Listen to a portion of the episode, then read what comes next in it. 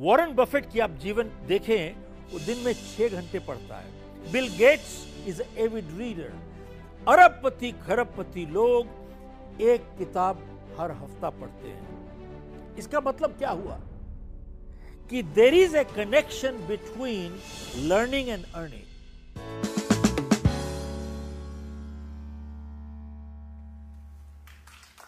एक लक्कड़हारा था, जो एक कंपनी में पाँच साल तक उसने काम किया। लेकिन उसको कोई प्रमोशन नहीं मिली, कोई तरक्की नहीं मिली। तो उस कंपनी ने एक नया आदमी हायर किया और एक साल के अंदर उसको तरक्की भी मिल गई, प्रमोशन भी मिल गई। तो जो पाँच साल से वहाँ पे था, उसको बहुत तकलीफ़ हुई और वो अपने मैनेजर के पास गया कि देखिए, साहब, मैं पाँच साल से हूँ, मुझे प्रमोशन नहीं मिली है और ये एक साल में आया है, इसको प्रमोशन मिल गई। तो मैनेजर ने कहा कि देखिए, हम एक रिज़ल्ट ओरिएंटेड कंपनी है, इसकी प्रोडक्टिविटी बढ़ी है तो इसको हमने तरक्की दे दी। आपकी प्रोडक्टिविटी नहीं बढ़ रही है। अगर आपकी प्रोडक्टिविटी बढ़ जाए तो हम आपको भी तरक्की दे देंगे।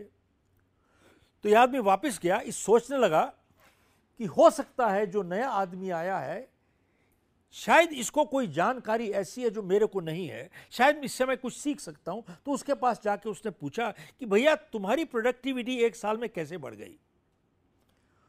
तो उस आदमी ने जवाब दिया कि मैं जब भी कोई पेड़ काटता हूँ, उसके बाद दो मिनट की एक ब्रेक लेता हूँ। और उस दो मिनट में मैं अपना जो मेरी कुल्हाड़ी है, मैं उसको तेज करता हूँ, साहब। तो उसने पूछा, जो पुराना आदमी था वहाँ पे, कि भैया, तूने कब अपनी कुल्हाड़ी तेज की? बोले, ओ ओ, पाँच साल पहले। भूल गया। सब यही चीज़ हमारी ज़िंदगी में भी लागू होती है। कि हम एक कंटिन्यूस एजुकेशन में जड़े हुए हैं, नहीं हैं। और जो लोग स्कूल से पास करते हैं कॉलेज से करते हैं, उसके बाद ज़िंदगी में कोई किताब नहीं खोलते, कहते हैं, मैंने सीख लिया, पढ़ चुका साहब, ऐसा है, मैंने जो अपनी किताब लिखी यू कैन अचीव मोर उसके अंदर मैंने एक सर्वे कोट किया है कि तकरीबन 85 परसेंट आज के जो मिलेनियर्स हैं और बिलियनियर्स हैं, ये फ़र्स्ट जनरेशन है, पहली पीढ़ी है। सिर्फ़ 15 परसेंट लोग जदी से पैसे लेके आ रहे हैं। 85 परसेंट लोग आज इन्होंने पैसा कमाया है। तो किसी ने आके इनसे पूछा कि साहब, आप बताइए कि इतने छोटे टाइम में, इतने कम टाइम में आप इतने सक्सेसफुल कैसे हो गए फाइनेंशियली तो साहब इन्होंने जवाब दिया कि हम किताबें पढ़ते हैं। कितनी किताबें पढ़ते हैं? पचास किताबें साल की। पचास किताब साल का मतलब वन बुक अ वीक एक किताब पर हफ़्ता।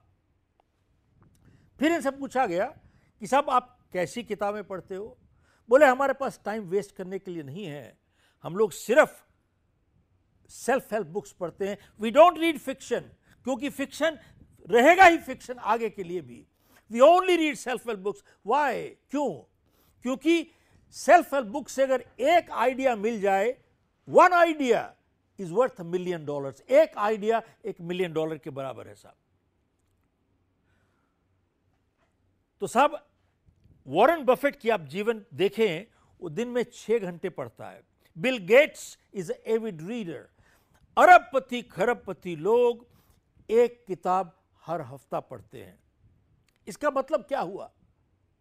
कि there is a connection between learning and earning learning and earning learn more earn more learn more earn more ज्ञान लो, आगे बढ़ो। ज्ञान लो, आगे बढ़ो। ज्ञान लो, आगे बढ़ो। ज्ञान लो, आगे बढ़ो।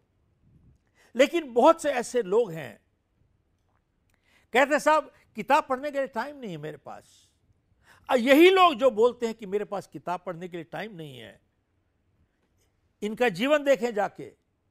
रोज डेली तीन घंटे, चार घंटे टेलीविज़न के सामने ऐसे बैठ जाएँगे।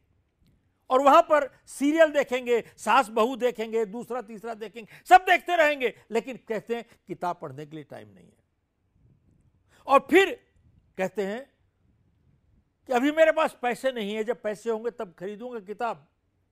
साहब, इससे बड़ा बहाना कोई नहीं है। आप जाके देखिए, आज की तारीख में दुनिया में किसी लाइब्रेरी में चले जाइए, हर किताब आपको मुफ़्त में मिल जाएगी। हर किताब मुफ़्त में। लेकिन साहब, ये कभी जाएँगे नहीं, ना कभी करेंगे। हमेशा बहानेबाजी करते रहेंगे और फिर कहते हैं, मेरी किस्मत खराब है। मैंने एक चीज़ देखी है कि एक अच्छा जो स्टूडेंट होता है, वही अच्छा टीचर बन सकता है। और अच्छा जो स्टूडेंट है, वो कभी अपनी किताब कभी ना बोरो करेगा, ना लैंड करेगा।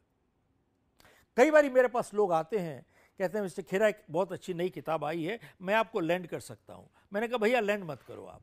मेरे को दे दो, बेच दो गिफ्ट कर दो, लेकिन लैंड मत करो। क्यों? क्योंकि मैं वापस नहीं करूँगा आपको। क्यों? इस वजह से, क्योंकि जब मैं कोई अच्छी किताब पढ़ता हूँ मैं पेंसिल के साथ साइड पे नोट्स बनाता रहता हूँ और अंडरलाइन करता हूँ। क्यों? क्योंकि मैंने एक चीज़ सीखी है, अच्छी किताब को एक बारी पढ़ने से फ़ायदा नहीं होता, कम से कम आठ दस बारी किताब पढ़नी चाहिए हमारे को। और जब मैं सेकेंड टाइम पढ़ता हूँ वो किताब तो मेरे पास टाइम नहीं है पूरी किताब पढ़ने का तो मैं खाली अपने नोट्स को चेक करता हूँ वहाँ पे।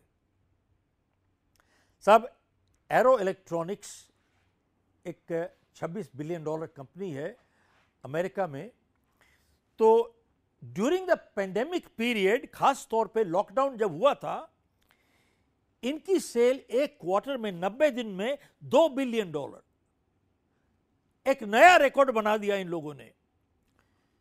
तो इन्होंने अवार्ड्स फ़ंक्शन किया, मुझे बुलाया एड्रेस करने के लिए। तो जब फ़ंक्शन खत्म हो गया तो मैंने मैनेजिंग डायरेक्टर से पूछा कि भैया, यहाँ पे तो कंपनियाँ बंद हो रही हैं और आपकी कंपनी ऊपर चढ़ रही है, ये कैसे? तो मेरे को कहता है कि, मिस्टर खेरा शायद आपको मालूम नहीं है, मैंने आपका लीडरशिप प्रोग्राम पंद्रह साल पहले अटेंड किया था। और मैंने उस टाइम देखा कि आप अपनी किताबें बेच रहे थे वहाँ पे पीछे। तो कैसे मैंने आपकी दुकान खरीद ली। मैंने कहा, दुकान खरीद ली कैसे? बोले, साहब, मैंने वहाँ पर आपकी किताबें थी टेप्स थी, सब खरीद लिया और मेरे पास 800-900 लोग काम करते हैं हमारी कंपनी में। कहता है, मैंने 800-900 लोगों को सबको आपकी किताब बांट दी। और हमारी कंपनी में आज सिस्टम यह है कि तकरीबन हर एक आदमी आपकी किताब हर साल एक बारी ज़रूर पढ़ता है, हर साल। और कहता है कि मैंने तो आपकी किताब 20-25 बारी पढ़ चुका हूँ।